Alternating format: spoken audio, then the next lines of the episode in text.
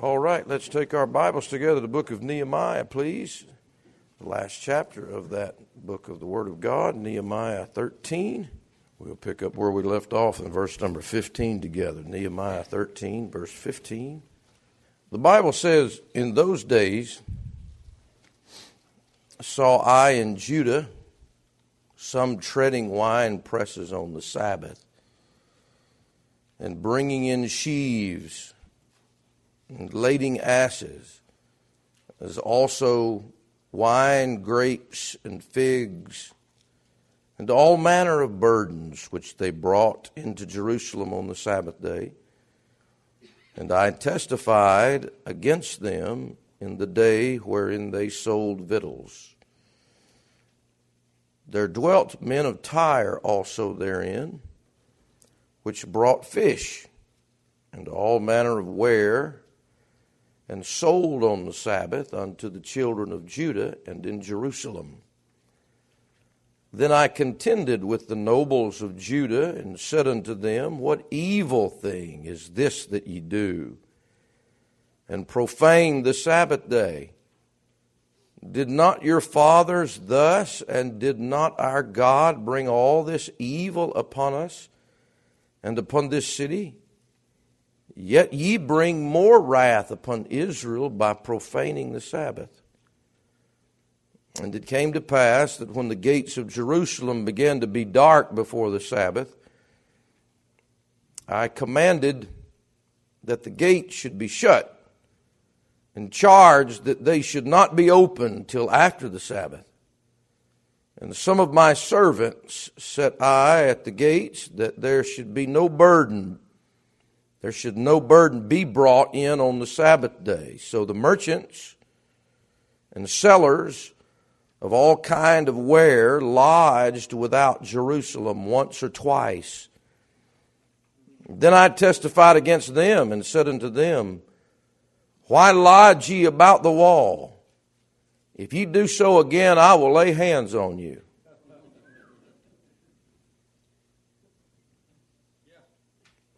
From that time forth came they no more on the Sabbath.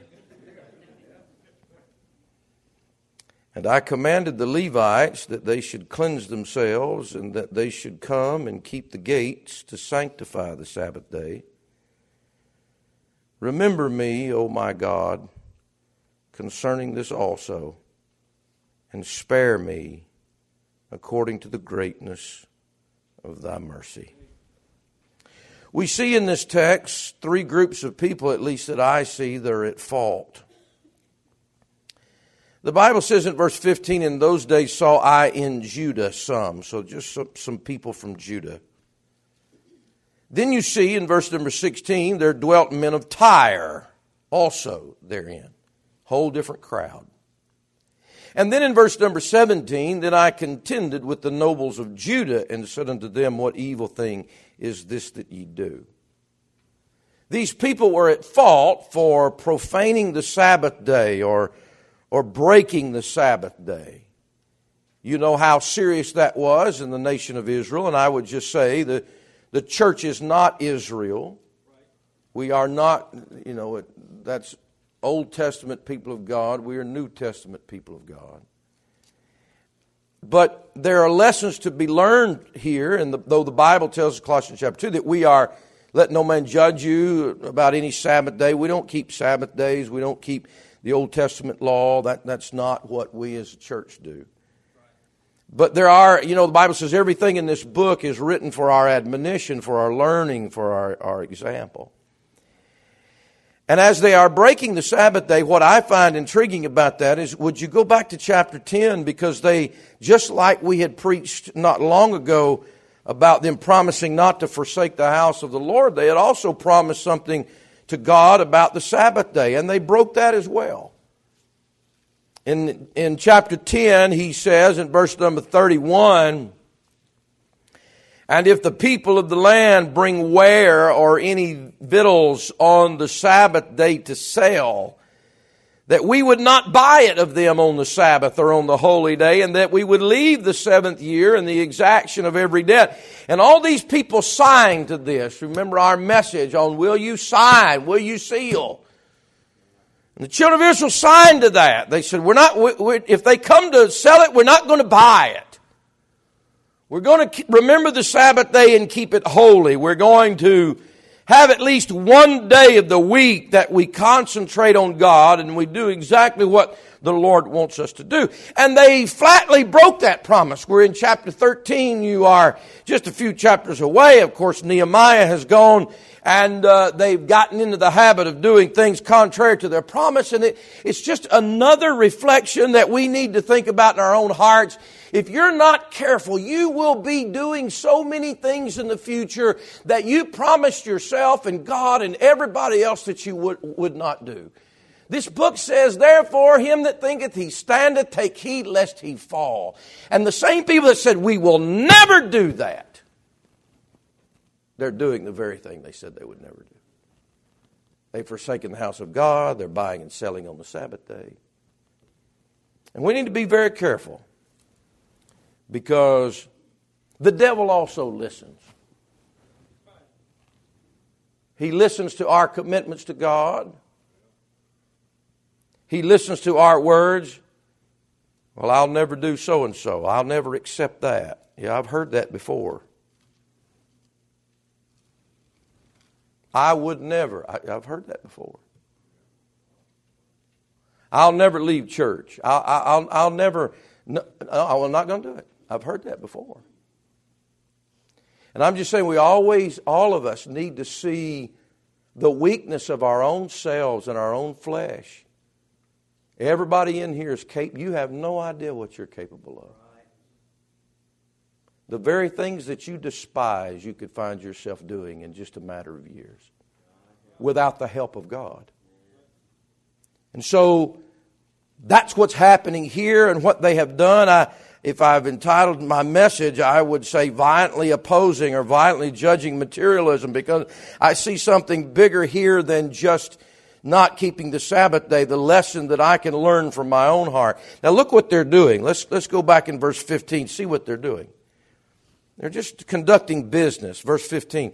In those days saw I in Judah some treading wine presses on the Sabbath. That means they're engaged in their business to, to get the juice from the grape, to sell the grapes and make their money and have their life. That's their business. And bringing in sheaves. So some of them are bringing things in town, whatever they've gathered from the field, they're bringing in the sheaves and they're selling those sheaves. They're doing their business, going about their daily routine. And lading asses that's sort of like loading down. Okay, so they're loading down these animals with all of their wares, as he's going to say in just a minute. Keep, keep reading. As also wine, grapes, and figs, and all manner of burdens which they brought into Jerusalem on the Sabbath day. So they're bringing all this in to sell it. Look at the rest of the verse, verse 15. And I testified against them in the day wherein they sold victuals. So they're, they're just buying and, and selling, and they're going about their usual day but they have forgotten about something. It's they forgot about God. And guys, if we're not careful, though I know we don't keep the Sabbath day, but if we're not careful, we will go about our daily lives of business and we can forget about God. Just like they forgot about God. There has got to be something in your life. God has to have such a center place in your life that you need to stop in your life and honor Him and put Him first. And your, your life should not just be business as usual every day. We need to give God the place that He deserves in our lives. And here, every day was the same for these Jews. There's no place for the Lord.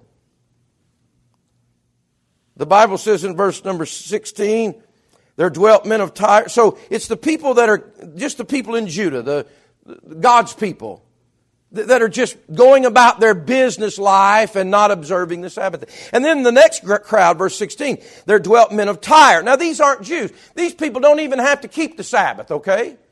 The men of Tyre are just the men of Tyre. They, they're not underneath the, the, the Israelite laws. But they are taking advantage of something. Look at it. There dwelt men of Tyre also therein, which brought fish and all manner of ware that's a, by the way, some say, well, the, the King James Bible is out of date. It's not out of date. Brought all manner of ware. How about cookware? Is, is, that a, is that a word that we use? All manner of ware. All types of things. Hardware. silverware, software. They're just bringing all manner of ware into the, they're bringing their fish and, and the Bible said verse 16, and sold on the Sabbath day unto the children of Judah and in Jerusalem. So th- they weren't under this law, but what they're doing is they're, they're having this opportunity or giving this opportunity to tempt the people of God to the children of Judah to cause them to buy and sell. There being the temptation. You know, as much as you want to do right, I'm telling you what, there's always going to be, the temptation is going to be right in front of your face. The devil's always going to have some man of Tyre to try to, to sell you a bill of goods to get your mind off God. And you need to spot these men. Well, and they're not saved, and they they don't know your God. But God, but the devil will use them to pull you away from where God wants you to be. Let me say this there's nothing wrong with these wares. There's nothing wrong with business. There's nothing wrong with buying and selling and getting gain. And, but there is something wrong when you're putting that in a priority over God. I'd say there's something wrong with that even if you're putting that as a priority over your family. All these things aren't bad things but they're not more important than God's commandments. And, church, our business and us living our lives and paying our bills and our jobs and taking care, that's all good and proper and right, but it's not more important than God's commandments for you. The most important thing in your life is doing what God tells you to do. It's not living your life the way you want it. The most important thing for you is just doing what God tells you to do.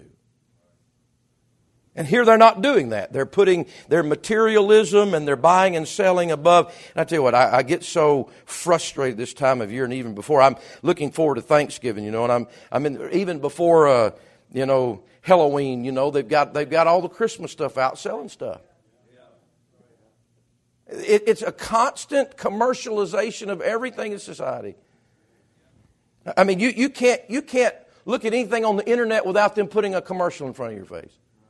You can't look at your phone without a commercial on, on your phone. You, you can't watch TV without there be a commercial. Because everything is geared to try to, to, to make you covetous, to make you want something you don't have, to, to get your mind on buying and selling and getting gain and conducting the affairs of business, and, and not on God. And again, there's nothing wrong with living your life and making money and having a good job. I'm, I'm not saying that, but that shouldn't be what's on the forefront of your mind. God needs to be on our mind.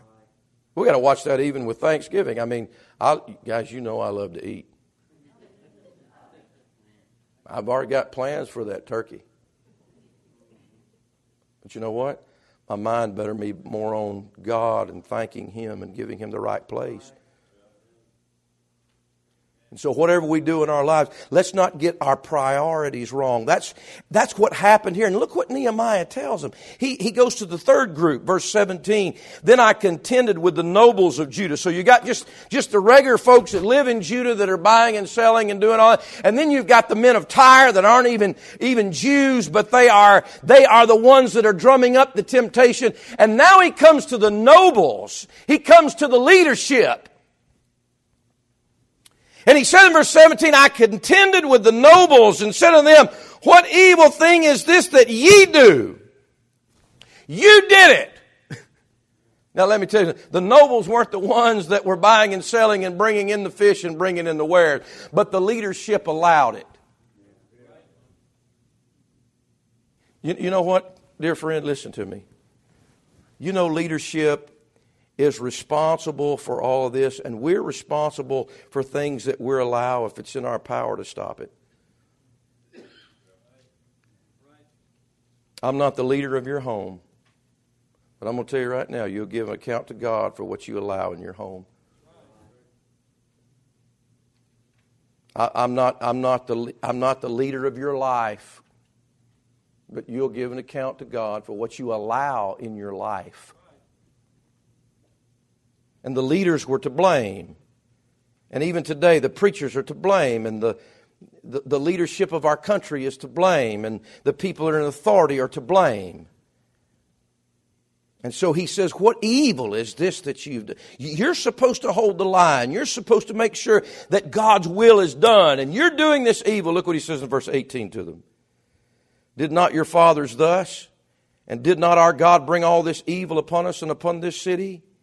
Yet ye bring more wrath upon Israel by profaning the You know what he says? He says, guys, you know what got us in this mess in the first place? Because we weren't doing what God said and we went into, one of the reasons Israel went into captivity was because they profaned the Sabbath day. They broke the Sabbath day. And now they've been all, they've been all at the end of their wits trying to get back to the land and they've got back to the land and now they're doing the very thing in the land that caused God to kick them out in the first place.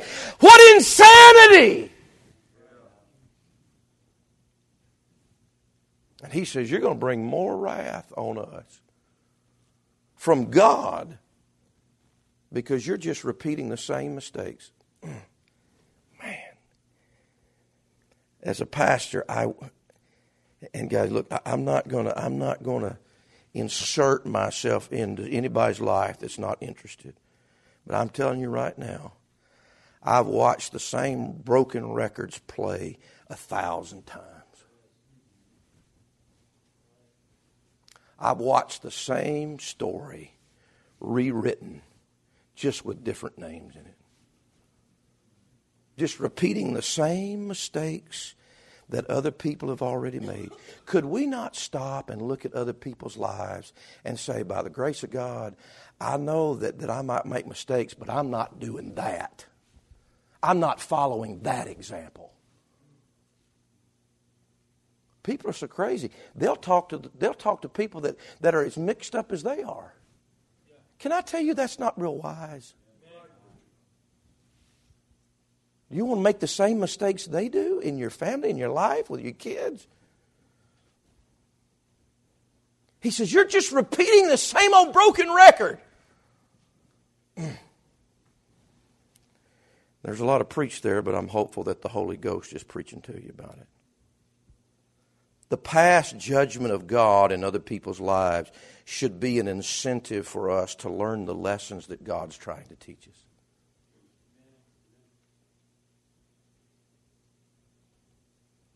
Now, this materialism, these people that are at fault, they're buying and selling, and there's nothing wrong with that.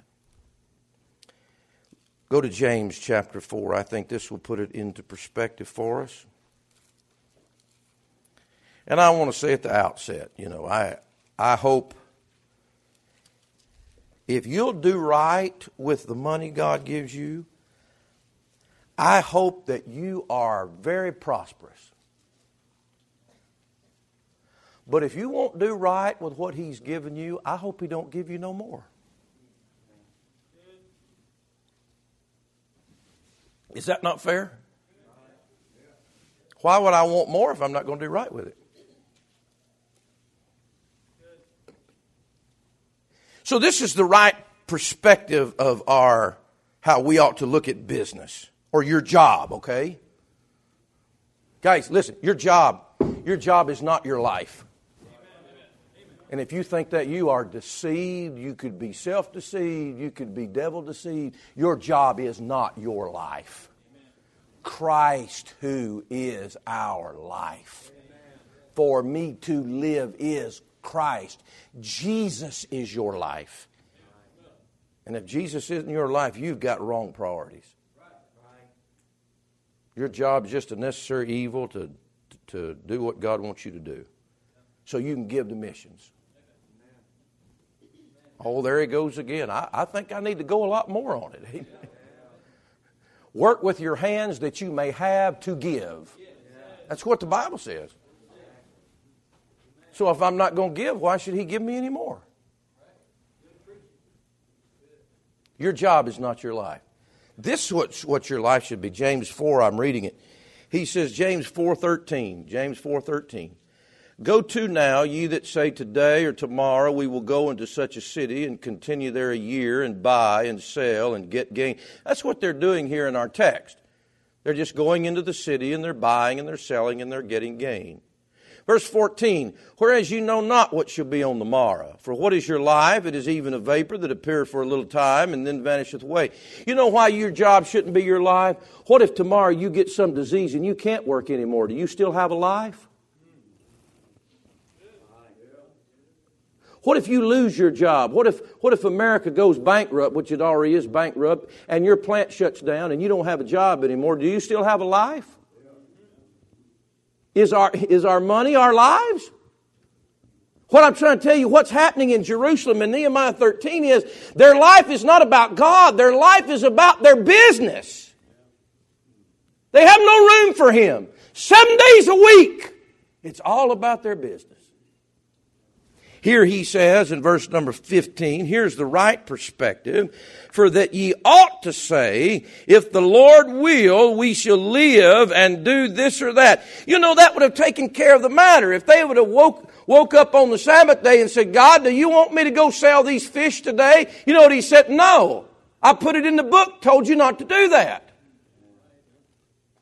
God, do you want me to load the donkey down today and go into town and so I can have enough money to pay my bills? No, I don't want you to do that. It's not my will. Why? He put it in the book. You know what you ought to say, Lord? What's your will for my business? Is it your will for my business to have? Is it your will for me to have this job? Is it your will for me not to have this job? And you know what he's all going to say? He's, if it's his will, it'll always agree with the Bible. You know, if I could pray with you this way, say, oh, preacher, uh, their, a job came up for me. All right, tell me about it. Well, I'm gonna have to miss two Sundays a week, but or two Sundays a month. But I, it, but it's just got to be of God. All right, let's pray about this, brother. Now, God, here's a brother. He's got an offer for a job, and he wants your will. Now, if you'd be pleased with him missing church twice a month,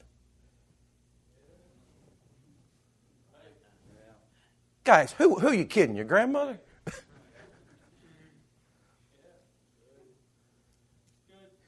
Now, look, we've got guys that, that are stuck in that, and I'm telling you, you ought to pray. Your, you ought to pray. Try to your best to pray your way out of that. But the problem that we have today, some people go looking for that. In other words, they have a job, but they're going to, they're going to go look or accept something that's going to take them out. Why, why would you look for something that's going to take away more from your family and more from your church and more from the things of God just, just so you got some more money? You're, that's not what your life's about. If the Lord will, we shall live and do this or that. At the same time, man, I want you to, I want you to buy and sell and get gain. And you are in the land of opportunity. You can sell pigs. You can sell dogs. People crazy what they pay for that. You, you can sell junk. You can go to yard sales and buy other people's junk and sell it. You know what the prophet told that woman that was so much in debt? She said, I'm going to fill up all, this, all these, all these uh, vessels with oil. And then she said, Go sell it. I believe God's people selling stuff. Buy, hey man, sell your car. And then buy another one and sell it. And if you're really good at it, buy a house and then sell the house. I believe in selling stuff. But you know, you know why we buy and sell and get gain? so we can buy more. We do our business not to get out of debt, but to get into more debt. We want to be successful in our business. So it's just a materialistic thing. It's not so I can do the will of God better. It's so that I can have more things that I want or make my life more comfortable. Buy and sell. Sell cows. There's another. Sell cows. Now, I can't. If I, if I had cows, they'd all die. I tried to do that with dogs, and that dog had. I, had some two two nice German shepherds. I had all these puppies. Every one of them died but one. That, that's just you know some things you're not good at. I sold the one puppy, and the guy got it down the road, and it got run over. I thought, well, this is not my business. Maybe you buy and sell stocks or crypto, but that's pretty rough right now. Maybe buy and sell a quilt or buy and sell baby hats. We got somebody that does that. Maybe buy and sell your service. We live in a day where people don't know how to do anything or they won't do anything. Maybe learn a trade. Maybe learn how to do something on the side. You'd be surprised what you can buy and sell. But it doesn't have to override the commandments of God. And God doesn't have to take a back seat in your life to buy and sell.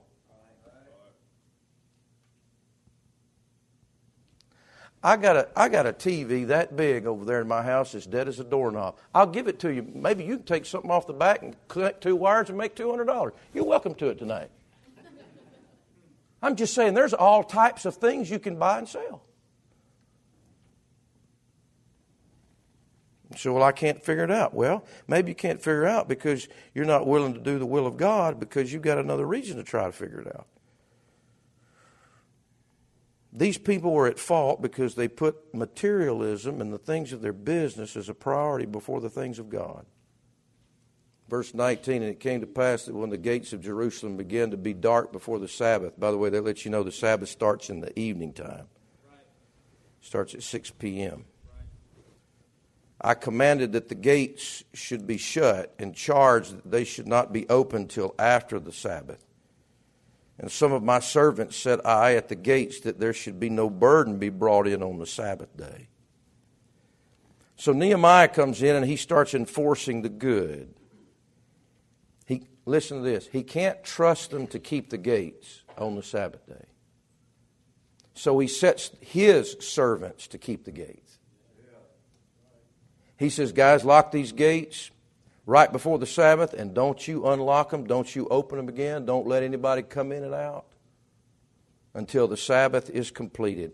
And he couldn't trust anybody else in the, in the people of God. The Levites down there in verse 22 that should have been those porters, he couldn't trust them to do it. So he put his servants in charge of that.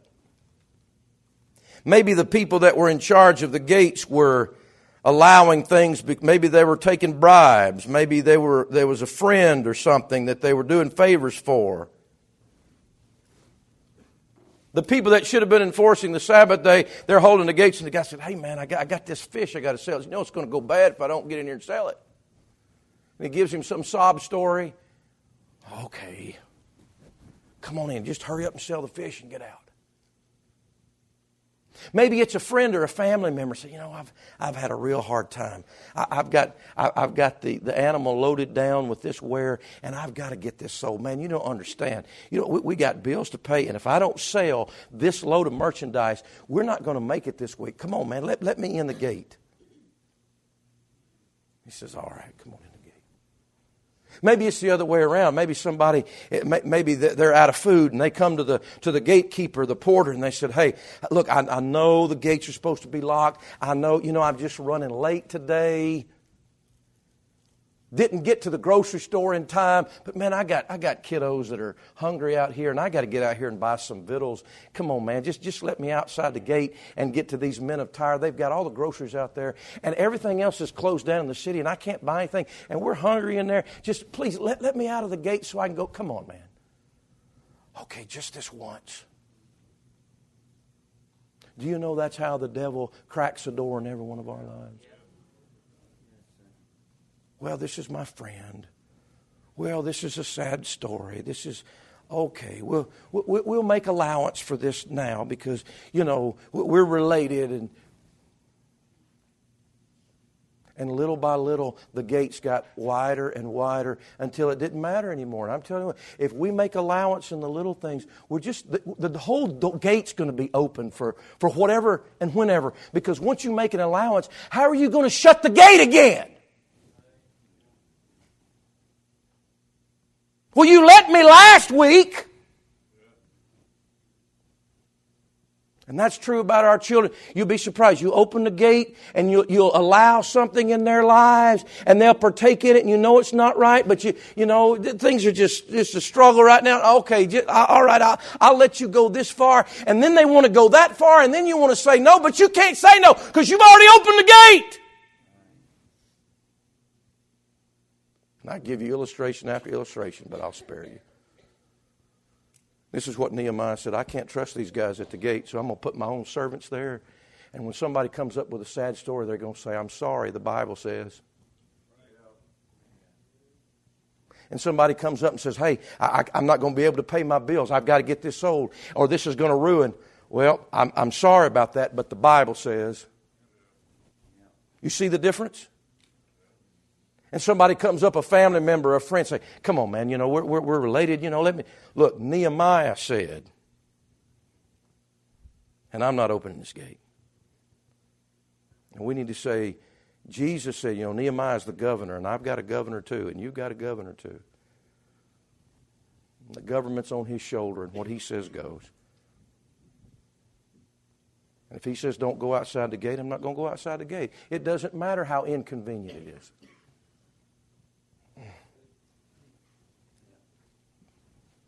We're dropping the plow. God's trying to plow something right here in your heart.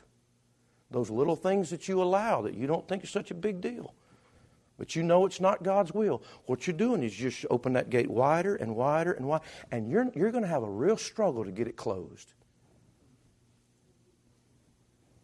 And so Nehemiah says, You know, all you boys are fired. Go home. I want to put my own servants there to man the gates. And I want to say this thank God for faithful people manning the gates. He's enforcing that which is good. And then after after a time goes by, he says in verse 22, and I commanded the Levites that they should cleanse themselves and that they should come and keep the gates to sanctify the Sabbath day. He says, guys, if you're going to come back to the gate to keep the gate and do what God says, you need to get clean. You need to cleanse yourself. You need to get your heart right with God because you'll never be the gatekeeper if your heart's not right with God. And the reason that we crack the gates and open the gates is because on the inside our hearts aren't right with God. And so we make allowances because we're not where we ought to be. And he says, You go cleanse yourself and then get back here to this gate. Enforcing the good. But even when you try to do that, would you look at verse 20? When everybody's trying to do right. Verse 20 is always there. Would you look at it? So the merchants and sellers of all kind of ware lodged without Jerusalem once or twice. Nehemiah's got the gate locked up. He's got the city shut Amen. Tight as a banjo string. He's got his servants there. There's nobody coming in or out. And these guys are on the outside and they got all their fish and they got all their donkeys and they got all their cookware and they got all their food outside and they're ready to go. And all the gates are shut and they go up and, no, we're closed. And they said, well, okay, we'll come back tomorrow. You know what happens when you shut the door on the devil? When you shut the door on temptation that you like, you know what happens still? It'll come back to your door. It's patient. The devil's patient. The devil's patient. He'll continue to come even when you've done right, even when you've cleansed yourself, even when you've shut the gate and locked the gate and made it faithful and enforced the good. They're going to hang outside waiting on you just to give in a little bit. And they're still coming in. They, they're not selling a thing, but they're still coming by. and Nehemiah, thank God for Nehemiah. When Nehemiah watched that, he said, verse 21, look at it. Then I testified against them and said, Why lodge ye about the wall? If you, if ye do so again, I will lay hands on you. From that time forth came they no more on the Sabbath day. Thank God for the threat of violence. That's what just happened. The threat of violence against their materialism. He didn't say, You keep coming out here, I'm going to pray against you. He said, You come out of here again, I'm going to lay hands on you. I'm going to get physical with you. Mm. You know, when you lay hands on somebody, you can do it for about one of three reasons. You can lay hands on somebody to beat them. I wouldn't put Nehemiah past that. He must have not read the passage about not being a striker. He could have said, Well, I'm not a, I'm not a preacher. I'm not a bishop. I'm not a pastor. I'm the governor. And I'm going to knock your teeth out if you come out here again. You say, What terrible. No, no, the terrible thing is if he allows it and then the judgment of God falls upon all the people and then they get all run out of the city again. I think Nehemiah would have knocked her teeth out because he's going to start pulling her hair out before it's over. I'll lay hands on you.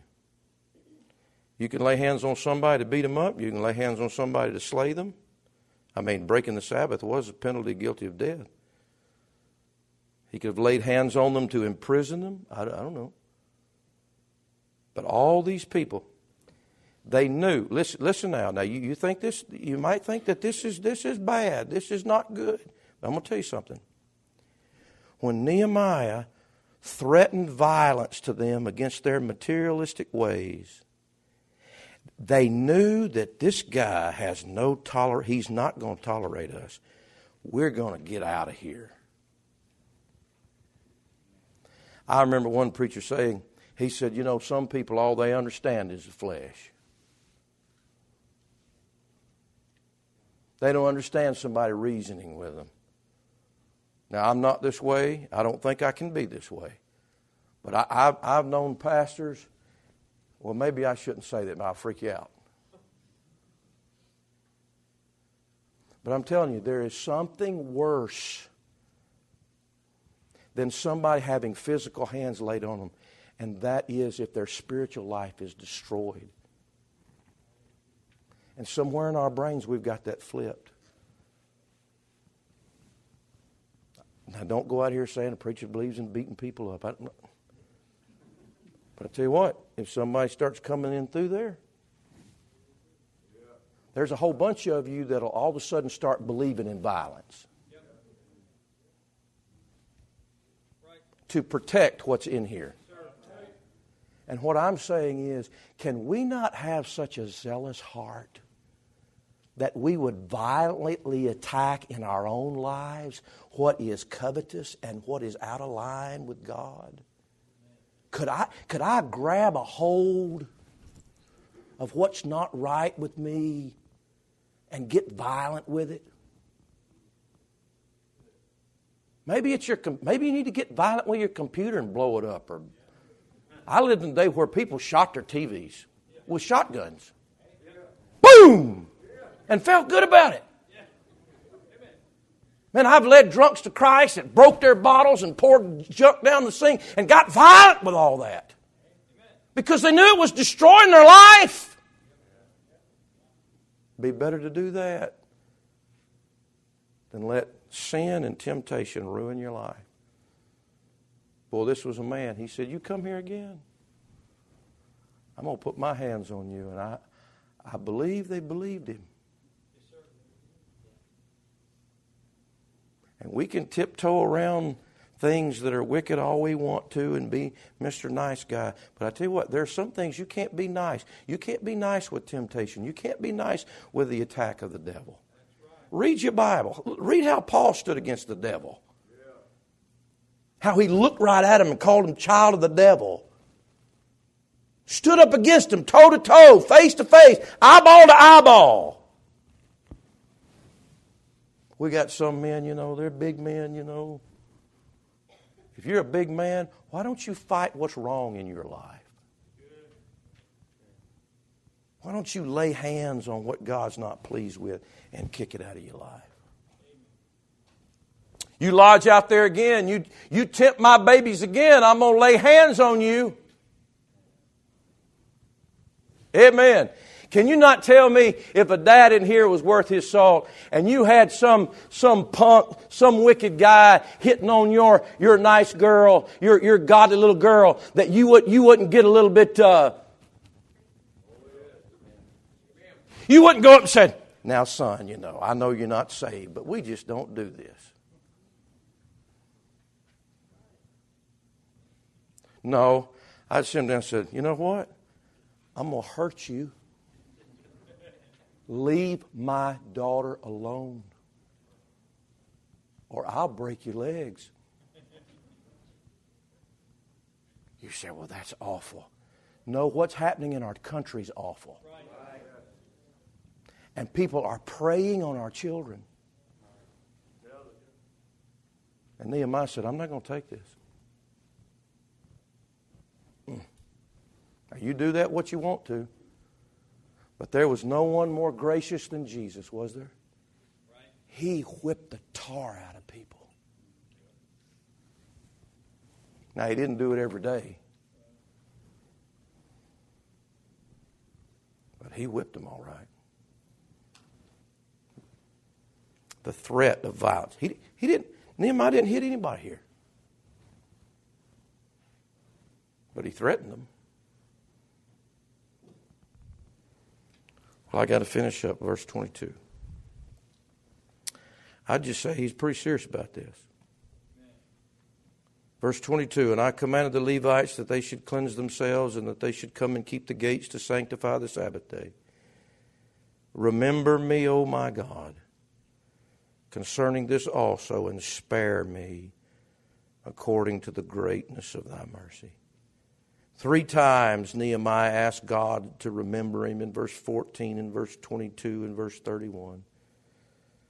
Three times our Savior prayed in that garden. And our Savior is still asking us to remember him. That's his request to us to remember him. Nehemiah said, Lord, would you look down from heaven? And I know my race has been different and I work for the king. But will you remember me, oh my God, concerning this also? And our Bible says that God is not unrighteous to forget your work and labor of love. He knows what we're doing, and He is not going to forget about our heart for God. And when we try to do it right, and when we resist temptation, and when we stand against evil, and when our lives are in the will, He will not forget us. He said, Remember me, oh my God. I think God did. You know why? Because I got a book in my Bible called Nehemiah. And I read about him and I preach about him because my God said, Hey, I want you to remember Nehemiah just like I remembered him. This is a man that was faithful to the end. And he didn't dip his colors and he pleased God. Doesn't matter what, what was coming against him. He says, Spare me according to the greatness of, of thy mercy. Nehemiah never thought in his life that he was so good that God would spare him. He just cast himself on the mercy of God and said, Lord, remember me and spare me according to the greatness of thy mercy. Lord, you're a merciful God, and I, I don't deserve anything but judgment. But Lord, would you just remember me? Remember me. That thief prayed that, and God answered that prayer. Remember me. I don't know what you need to get out of the message tonight. But there may be somebody outside your door of your life that you need to get out and you need to remove. And I don't know if your priorities are mixed up and you think that your, your life is your job. I don't know if your business has taken priority over God's words. But let's learn and heed from the example of the scripture from Nehemiah tonight. Let's put the Lord first and not our business.